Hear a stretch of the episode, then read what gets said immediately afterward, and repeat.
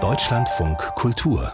Breitband das US-amerikanische Fernsehen ist in diesen Tagen deutlich eintöniger als sonst, denn noch immer streiken viele Mitarbeitende aus Film und Fernsehen für ihre Rechte. Im Wesentlichen geht es dabei um eine bessere Vergütung und eindeutige Regeln für den Einsatz von sogenannter künstlicher Intelligenz in der Branche. Doch während die einen täglich auf der Straße stehen, sitzen andere arbeitslos zu Hause. Zum Beispiel die Hosts der größten Late-Night-Shows in den USA. Jimmy Kimmel, John Oliver, Stephen Colbert, Seth Meyers und Jimmy Fallon. In dieser unplanmäßigen Freizeit haben die fünf einen Podcast gestartet.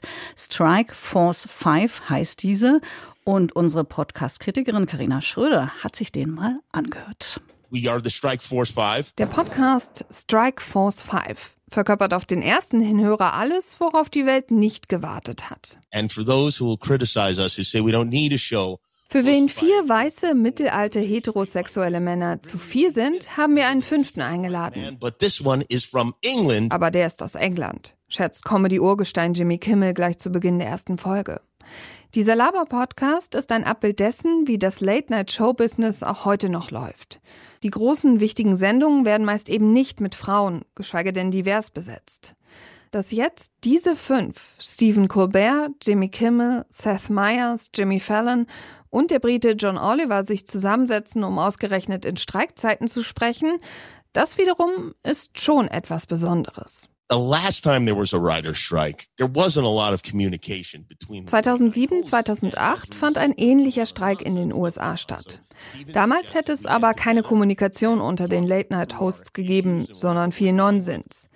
Den führt Jimmy Kimmel nicht weiter aus. Aber zum Beispiel haben während des Streiks damals Late-Night-Shows teilweise auch ohne ihre klugen Autoren im Hintergrund weitergemacht und dafür selbstverständlich viel Kritik geerntet.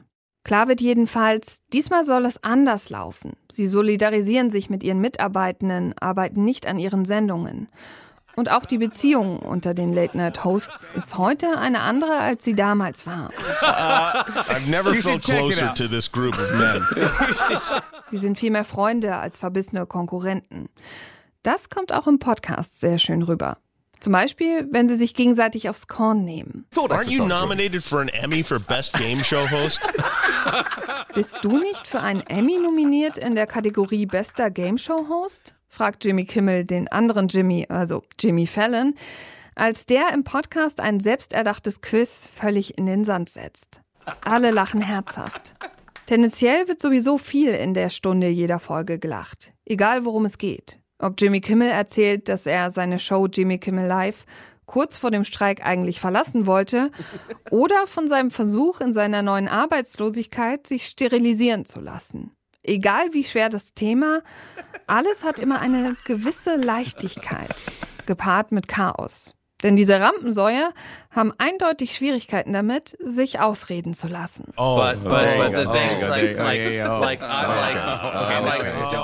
Eine Geschichte erzählen, ohne unterbrochen zu werden?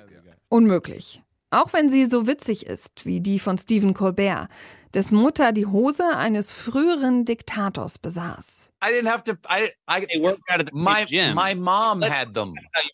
Neben diesen persönlichen Anekdoten sprechen die fünf natürlich auch über das Showbusiness selbst, geben kurze Einblicke hinter die Kulissen ihrer Sendungen.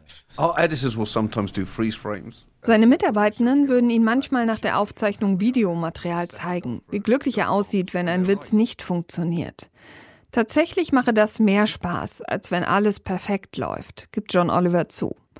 Und es geht den Hosts auch darum zu vermitteln, wie es ist zu streiken. This is like a vacation in the same way a colonoscopy is like a nap. Genauso wenig wie eine Darmspiegelung ein Nickerchen ist, ist der Streik wie ein Urlaub, wirft Stephen Colbert ein. Wirklich ernst wird es aber nie. Und das, obwohl die fünf durchaus etwas zu besprechen hätten. Kurz nach Beginn des Podcasts haben Mitarbeitende von Jimmy Fallon im Rolling Stone schwere Vorwürfe gegen ihn erhoben. Die Arbeitsatmosphäre bei der Tonight Show sei toxisch. Jimmy Fallon verhalte sich unberechenbar gegenüber seinen Angestellten. Ironisch, Bedenkt man, dass dieser Podcast nur ins Leben gerufen wurde, um für die Mitarbeitenden Geld zu sammeln. Denn die sind während des Streiks größtenteils arbeitslos. But we also thought it'd be nice to help out the staff and crew of our shows who are out of work as well. We miss them, we appreciate them. Wir vermissen sie, wertschätzen sie, beteuert ausgerechnet Jimmy Fallon im Podcast. Und weil es um das schnelle Geld geht, müssen Hörende gleich zweimal tapfer sein. Der Podcast ist voll mit Werbung. Natürlich für Firmen, die ihren weißen mittelalten Kumpels gehören, wie Ryan Reynolds. I know what you're thinking. Ryan Reynolds? Und die fünf sind zwar Entertainment-Genies, aber für den Podcast Olymp reicht es noch lange nicht. We're getting this podcast. Uh, sorry. Es ist erstaunlich, wie schlecht der Sound ist. Es rauscht überall und es gibt lediglich lächerliche kurze Soundeinspieler. Es ist beeindruckend, wie unkoordiniert dieser Haufen wirkt. Sie springen von Thema zu Thema, oft ohne sich vorher einen Plan gemacht zu haben. Doch irgendwie hat es ja auch etwas Charmantes und erinnert an die Anfänge des Podcastens, als Menschen einfach Lust hatten zu reden und Sound, Dramaturgie, Konzept noch keine Rolle gespielt haben. Und genauso muss man Strike Force 5 auch hören als etwas, das aus der Not geboren ist, kurzweilige Unterhaltung bietet für alle, die die Late-Night-Shows vermissen, eine Momentaufnahme und als einen Podcast, der sicher nicht in die Geschichtsbücher eingeht. Und dann macht das Zuhören auch richtig Spaß. Thank you. Perfect wrap up. Ja, Karina Schröder empfiehlt also Strike Force 5 mit ein paar Einschränkungen. Momentan gibt es schon sechs Folgen, zwölf sollen es insgesamt werden.